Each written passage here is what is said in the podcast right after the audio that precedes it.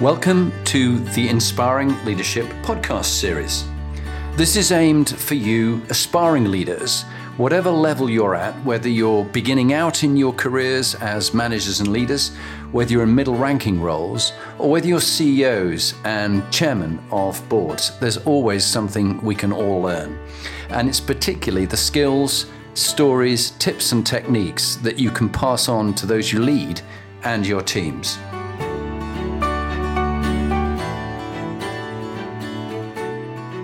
Hello, I'm Jonathan Bowman Perks, and welcome back to my favourite time of the week.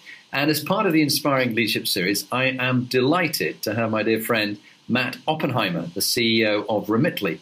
And Matt is over in Seattle, is that right, Matt? Is that where you are at the moment? That's right, Jonathan. It's an honor to be here. Thanks for having me. No, it's great to have you on the series. And the reason why, uh, Matt, I invited you is because uh, when people uh, talk of inspiring leaders, they you know, others recommend them. They don't recommend themselves. So I have had people say, "I want to be on your show." Who recommends you? And a lot of people have spoken very highly about you as an inspiring leader. And I've thoroughly enjoyed the interactions we've had over the years. And I find I learn a huge amount from you every time we chat. So, Matt, tell tell us all about sort of your role as CEO and the firm that you've set up, Remitly. Tell us a bit about that.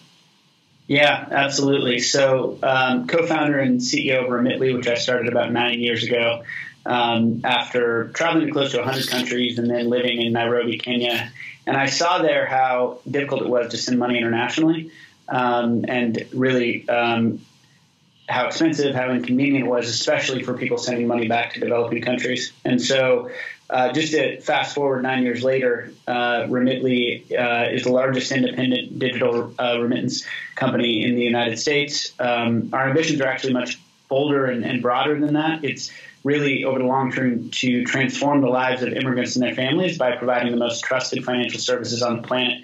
So we just launched our second financial services line, which is called Passbook, which is a bank specifically designed for immigrants, which we're super excited about. Uh, we have over a thousand people on the uh, team worldwide. We've raised around 300 million in equity, and um, we sent uh, we send over six billion dollars a year. Um, so we've reached some good scale and size, but it's six billion of 600 billion in remittances that are sent every year. One percent of that market, and obviously we're just getting started when it comes to a broader set of financial services. Wow, that's really impressive. And, and who sort of backed you in those early days when you were trying to get going? Because it must have been tough in those early days. Yeah, we've been really lucky with a lot of the backers we've had. Everybody from um, Jeff Bezos to uh, um, uh, a lot of really great Seattle-based angel investors, and then since then we've raised from some top-tier Bay Area uh, VCs, DFJ, which is now Threshold Ventures, from a great growth equity firm called Stripes, uh, based out of New York, that focuses on consumer. Uh, we've raised from uh, Generation most recently, who uh, is uh, really focused on sustainability and sustainable investments. Um, and so we've been really lucky to surround ourselves with really amazing investors over the years. Yeah. And, and, and I must say, whenever I am with other tech entrepreneurs and people, uh, I'm lucky to be an advisor on a couple of tech company boards.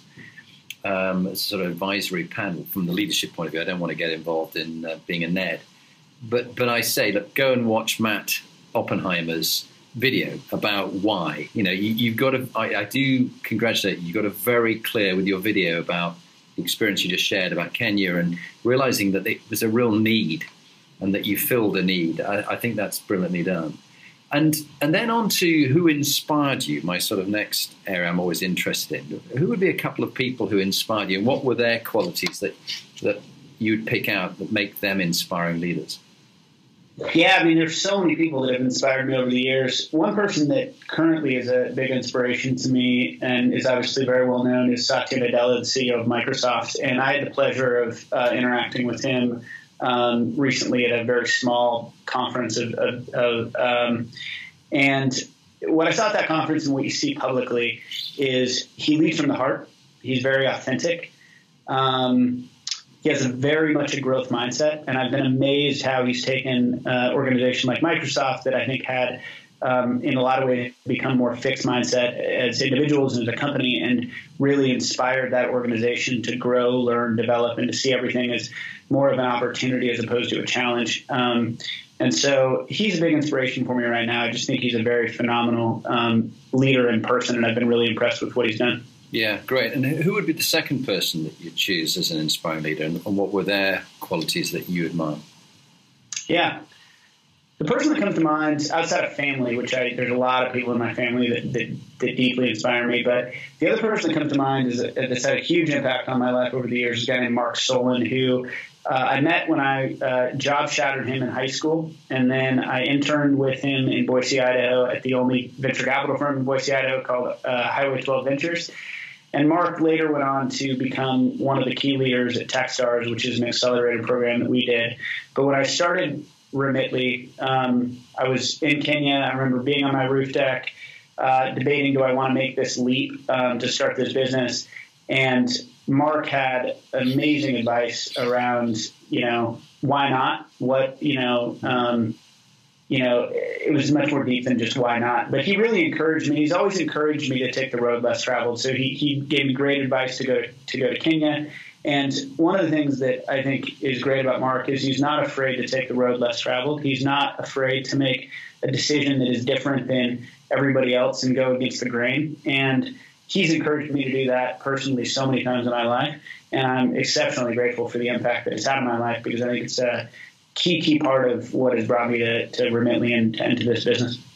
That's fantastic. We may need to get him on the series. He sounds like a really interesting guy. And yes. Then, and then, uh, you know, from the people who inspired you to, I always find it very uh, authentic to hear leaders and CEOs, particularly, admit about the personal mistakes they made, because those who say they've never made a mistake worry me deeply. But what would be a, a, story you'd say about a personal mistake you made, what you learned from it, how it shaped you now as a leader?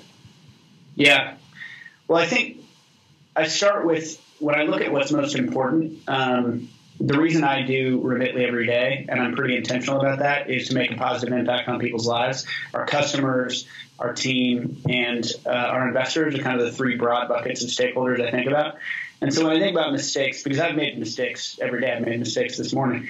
Um, but when I think about the, mistakes that carry the most gravity, it ties back to how have I failed as a leader to make a positive Im- impact on people's lives. And one of the examples that comes to mind is it's very difficult in a growth company um, to understand the kind of executive skills that are needed at different stages and sizes of the company. So, you know, when you're five people versus 50 versus 500, it's just a very different skill set. It's not better or worse, it's just different. And as a first time entrepreneur, as a company rapidly growing, I would say that one of my failures uh, was not recognizing that one specific executive example that I'm thinking of just it was a different skill and, and the skills weren't well suited for the stage we were at. And I remember having deep conversations with the board um, after a board meeting about that. And um, it, once I actually saw some examples, got to see that, uh, it was clear to me, and we had to transition executives in that instance. But the reason it was a failure for me is because of the fact that I didn't see it coming, and so I couldn't proactively give that individual feedback uh, along the way to where it was more of a surprise. And I've made a commitment to myself to make sure I'm really uncovering any blind spots I have as a leader because it's my duty to really understand what's needed at, you know a year ahead, two years ahead because things can change rapidly and with that understanding provide really proactive coaching and feedback. Great. And so, finally, um, just in the last minute, what would be your top tip for leaders listening? What would what would you give as a tip? Top tip that comes to mind is so we're, we have cultural values as a company, which is how people interact and how people get things done. And the first one I think about leadership is leader leadership applies to every individual in Remitly, and I think every individual trying to accomplish anything in their career. It's not managing people; it doesn't need to be a level of seniority.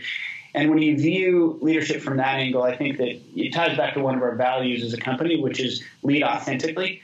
And the definition for that value that we have is everyone's a leader. We're open, self aware, and enthusiastically share knowledge and context to help others succeed. But at the heart of Lead Authentically, which is actually a value we added later in the company to make it explicit because we refresh our values every year. So this is a new one we just added about six months ago.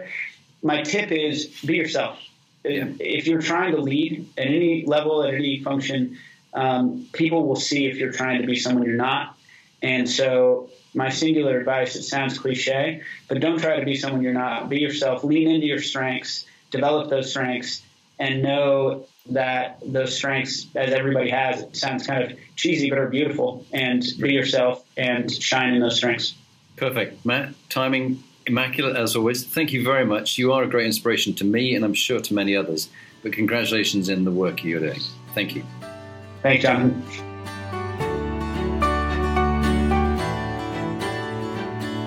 Hi, I'm Jonathan Bowman Perks, and welcome back to Inspiring Leadership Extra with Matt Oppenheimer. Matt, great to have you back. And um, I really wanted to go a bit deeper now into your upbringing. Um, you are a very inspiring leader, not according to you, uh, modestly, but actually to what everybody else has told me and what I experience. But but what what shaped you, you know, in your early life and, and the family members? You've got some pretty awesome family members who are role models, such as Deanna, who I know, Deanna Oppenheimer. But um, tell us a bit about your upbringing and who inspired you as you grew up. Yeah, thanks, Jonathan. I uh, so I was born in Boise, Idaho, fifth generation Idahoan um, which was formative in the sense that my family has deep roots in Boise. Uh, they originally went out to Boise during the gold rush in the United States uh, to set up the local mercantile store. Oh, yeah. And so um, there's been entrepreneurship throughout several generations of my family. Um, my grandfather then started a business uh, called Oppenheimer Companies that my dad and uncle now run.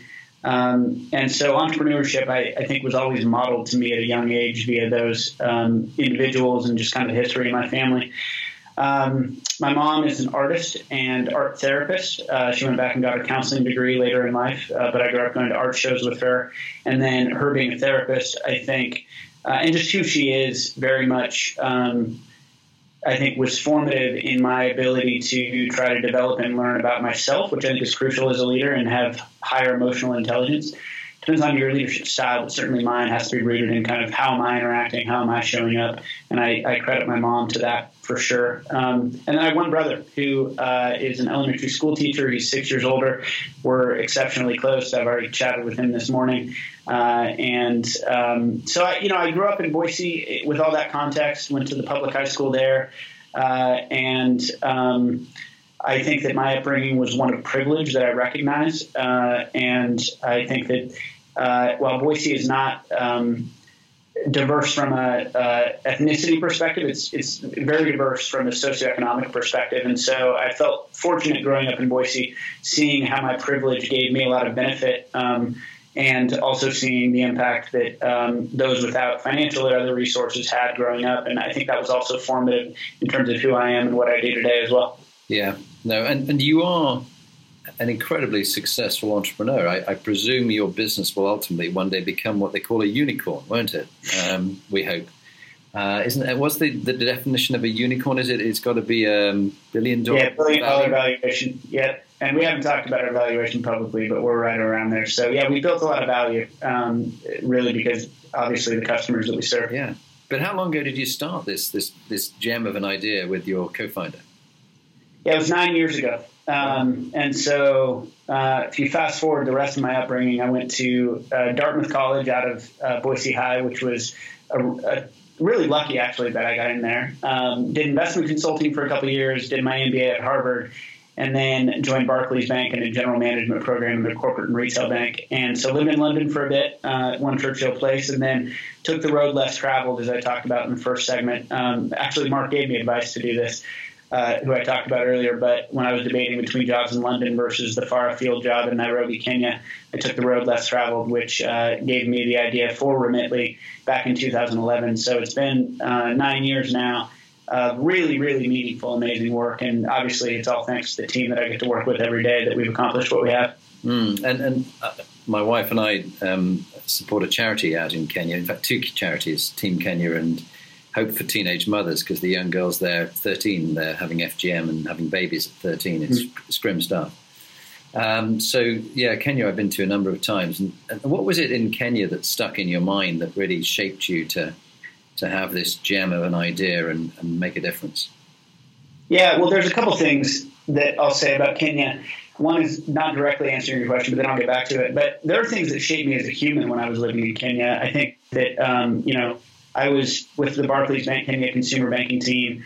Um, there was one other expat from Pakistan, myself, and everybody else was Kenyan that I worked with, and the community I interacted with was all from Kenya. And I learned so much about life from my Kenyan colleagues. Um, I learned there's a lot of people in the U.S. that, that live to work. Um, in general, a lot of folks that I interact with there uh, work to live. Um, the amount that they connect with people, like I used to start meetings jumping right into you know the business, and I've slowed down to try to get to know folks' families and backgrounds um, because I think in the Kenyan context that's foundational, but quite frankly, it's also more important in life. And so, anyway, I've learned a lot about that. But in terms of the, about life from when I lived in Kenya, but what I learned from the business standpoint was that for myself, it was hard to send money internationally. I was getting paid in British pounds. I was living in Kenyan shillings. I eventually had to get money back to U.S. dollars. That was expensive. It was inconvenient. But what was more important was a lot of my Kenyan friends who were getting their basic living expenses from their relatives in Europe and uh, North America primarily. And that is a very different segment of remittances. But seeing how far that money went, seeing how M-Pesa was transforming domestic financial services, really was the foundation for the idea of Remitly because it seemed like there had to be a better way to do it, and now was the time. Yeah, no, that's great. And so we talked about you and your upbringing, uh, you as an entrepreneur. Um, you've been an inspiration to me, actually, with the, the Whoop strap, and we both got our Whoop straps and our, and our Apple watches. Um, we talked about sort of fitness and things like that. Um, you're a you're a super busy man. I mean, you know, starting a business nine years on, um, all that you've achieved, you're pretty go go go.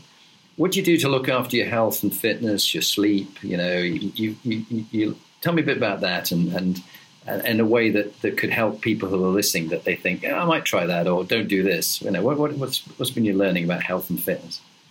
Yeah, well, I appreciate mentioning the two watches because I think you and I are the only ones who have those two watches, and I get asked frequently. People are like, "Do you have two watches on your hands?" And then I get to explain how I use this other watch that is called a Whoop that helps with uh, um, fitness tracking. So yeah, you know, um, I think that in order to be a strong leader, yeah, I, I have to take care of myself um, eh, from a mental and, and, physical health standpoint. And so I just try to make time to make it work. And that sounds cliche, but my commute into the office is I jog in with my clothes in my backpack. Um, and uh, when I'm traveling, I was just in Dublin for 11 hours on the ground for one meeting.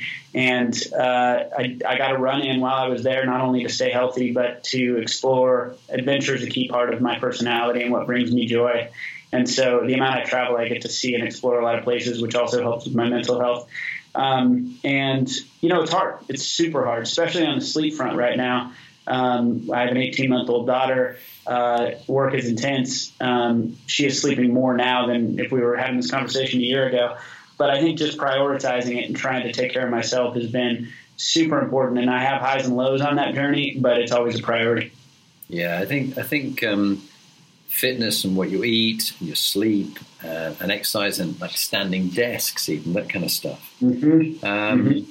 What else? Final couple of things that you'd give as a tip before we just take a short break on health and fitness. What what advice would you give to others? Yeah, um, somebody asked me this morning actually, uh, why do I run? Um, and I think that uh, this person was saying it was really hard for them to run, get out there, and why put myself through something that doesn't feel good. And I think that she brought me back to when I was a runner early days and how painful it was those first few runs. And I think that um, I haven't always been a runner. I've been a runner a little bit about about as long as I've been running Remitly. I've always been an exercise enthusiast. I did other things, but I think that the thing it reminded me of is those first few times are hard. Like the first time I went to yoga, it was incredibly hard. Now yoga is a key part of my life, even though I was a runner. And for those folks that don't exercise at all, I think that just recognizing and being gentle with oneself that as as new routines are started, it's hard. And I empathize with that. I go through that myself when I pull a new exercise routine. I should probably give my own myself my own advice. I'm just about to start Pilates because I think it'll help with my back, and it's going to be hard when I start going to that. But I think that reminding myself that it is hard and being gentle is probably the advice I'd give other people as well. I think so. Great advice. So Matt, you know, you, you were you were honest enough that you've been lucky, uh, fortunate with your family, and, and a quite a privileged upbringing. But you, we've all had some tough times of our life. What about a couple of times that have been tough for you, dark, dark parts of your life, and what you've learned from that, and how it's made you the inspiring leader you are today? Yeah, I think that the example that comes to mind for that is when I went from Boise High School in Boise, Idaho to Dartmouth my freshman year. And there were a few things that happened during that time. One, um, there was just a big transition from being a big fish in a small pond to a small fish in a very big pond. Um, the second was I'd never been drawn to academics as much as one might think. Uh, and I missed a bunch of high school doing a bunch of extracurricular entrepreneurial activities. I started a nonprofit in high school, and Dartmouth was very rigorous academically. And I took like a week off to go do volunteer work in Kenya during my freshman year fall term. That was not a good decision. Um, additionally, one of my very good friends uh, passed away from a skiing accident from high school uh, fall uh, of freshman year. And I think amongst all of that, there was also a fair amount of insecurity I had just at that age going in and kind of really understanding who I am and what value I brought to the world. So all that just created a pretty tough time freshman year. I never doubted Dartmouth was the right place. I um, I think that the the looking back on that, I think the biggest thing that I learned um, is really to one be gentle with with oneself. Um, I think I've always had high expectations for myself, and I think being gentle as I transitioned to being more academic and leaning into that was important. Uh, and I think the second is ties a little bit to that, but just having confidence um, that in oneself and that things will work out. Um, and there was uh, there, uh, we can talk later if it makes sense, but my father wrote a book about my grandmother um, where he interviewed her for a bunch of hours before she passed away. Um, in the years leading up to, she was still healthy at the time. And the title of that book is "It Will All Work Out," and um, that's an important reminder, I think, for me. That was that was then and still is today. Just reminding myself that it'll all work out. It's a, it's a good motto, and, and, my wife also says that. Lee, she says, "Yeah, it'll work out. We'll work it out." Yeah, we'll work it out. Yeah. Thank you for sharing that, because um, I think all of us as leaders have some dark times which affect our mental health and our, our self confidence. And I think it is important that um, to know that we're not alone, and that, that, this too will pass, as they say in. Um, um, I think it was King Solomon had a slave who was behind him. When times were good, the slave would say, "Sire, this too shall pass," and when things were bad, he'd say, "Sire, this too shall pass." Um, and um, so, thank you for that. The, the next thing uh, you and I have discussed teams and individuals, and you're you're someone compared to many of the leaders I'm with who is constantly learning about how to be a better leader. You're reading widely, you're practicing it, you put into practice what you learn. You've had lots of coaches and mentors, advisors. You get people working with you on offsites and things like that. What are the things that you found out that doesn't work about trying to get a high performing team and what does work. You know, share, share, some of your practical tips and experiences. And hey, you know, I did this, don't do this, or I tried this and it actually is pretty good. I mean, just talk to us a bit about high performing teams. Yeah. I think that it's certainly a journey on high performing teams, but if there's one thing that's been crucial to Remitly's success, it is the fact that we have an amazing, amazing team. And I think that some things that come to mind when creating high performing teams and I'm going to specifically talk about my exec team because that is the team that I directly manage um, that has a big impact on the rest of the company. I think the first is, although I think these these things apply to the um, company overall, I think the first is being clear about culture and defining culture. I think a lot of companies talk about culture and um, they're, you know, think of snacks in the kitchen, ping pong tables. Culture is how people interact, how people get things done, defining that culture, defining it early, and making sure that it is actionable. And by actionable, if it doesn't roll off the tongue to say, hey, uh, Jonathan, I really appreciate that you are an empathetic partner. I really appreciate that you're constructively direct. Um, but you know, you might have an opportunity to develop around um, sweating the details. I'm making those up, obviously, but they roll off the tongue and the ability to give feedback and, and engage in dialogue around them. When I see some values that are like ours used to be, like relationships it's hard to say, hey, Jonathan, you're not very good at relationships. That's not a very actionable, specific thing. So, anyway, I, I get on the tangent, but defining culture is one. The second is you have to have the right people around the table, and just being honest if somebody's not fitting in with the culture and making that move is extremely important. Yep. Um, and uh, the third is um, to just invest in the team and team dynamics. And you mentioned we've worked with a lot of folks, and I'm very intentional about quarterly offsites.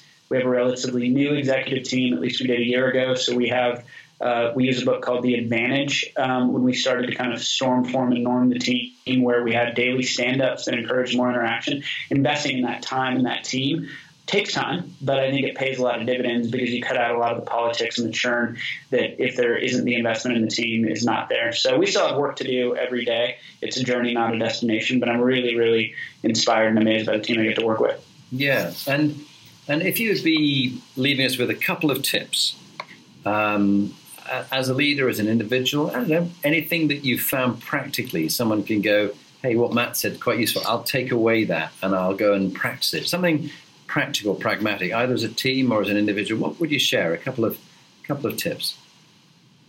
Yeah, I think some of the things we've already talked about, but just to kind of bring them back into one, I think one is be yourself. Don't try to be someone you're not. Lean into your strengths. Be aware of your weaknesses. Try to surround yourself with people that uh, have strengths in those areas. My co-founder and I have very shared values, have an enormous amount of trust, but we are very different, and I think that's one of the beauty. Uh, both with both of my co-founders, we have both. Um, there's three of us. We're all very different. We complement each other very well. Um, so lead authentically is number yeah. one. Yeah. Um, the second uh, tip I would say is this thing that we've talked around. Um, uh, going keeping things in perspective being an entrepreneur but also in any job has highs and lows and everything in between and so whether it's the phrase it'll all work out or another phrase that, or, or way that gives you the ability to keep things in perspective both in the highs so it doesn't go to your head and the lows when you're thinking that it's a little hopeless i think it's really important so second piece of advice would be the reminder that it'll all work out third piece of advice is take care of yourself and yeah. um, that is often um, overlooked. And I think that there are some leaders that can lead in a very fear based command and control style that I don't respect, that I think can do that without taking care of themselves, at least for a period of time. Yeah. At least the leadership style that I subscribe to in terms of being more empathetic, um, understanding folks, leading. Um, uh, in a bit more of a servant leadership style, that has to come from understanding oneself and taking care of oneself. And so I think mental and physical health can't be underestimated in the ability for someone to lead. And so the third piece of advice I would say is take care of yourself because that's going to be the foundation for everything else that you do.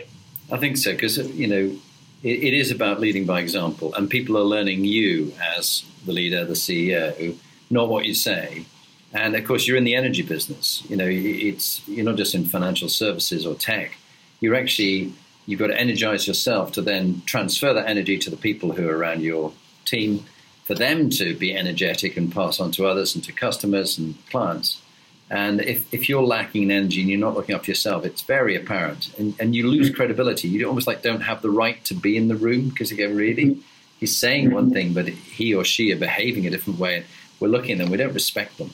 And mm-hmm. respect, not popularity, I think is the key. Yeah. And I, the phrase that comes to mind when we're talking about this is remembering that people will remember how you made them feel, not what you said. And I think that not only in meetings and interactions, but when I'm walking around the halls as the company's grown, people remember how I make them feel and the feeling that I'm emitting um, versus what I've said. And I think that's an important reminder um, that I try to tell myself as well. And I think, again, that's not just true of CEOs, that's true of any leader in any company at whatever level. Um, people will not remember what you said, they'll remember how, how you made them feel. Brilliant. And that's a very good way to end. Matt Oppenheimer, thank you very much indeed, sir. Good luck with Remitly as CEO. And we really appreciate you sharing your wisdom on the Inspiring Leadership series. So thanks very much indeed, Matt. Thank you, Jonathan.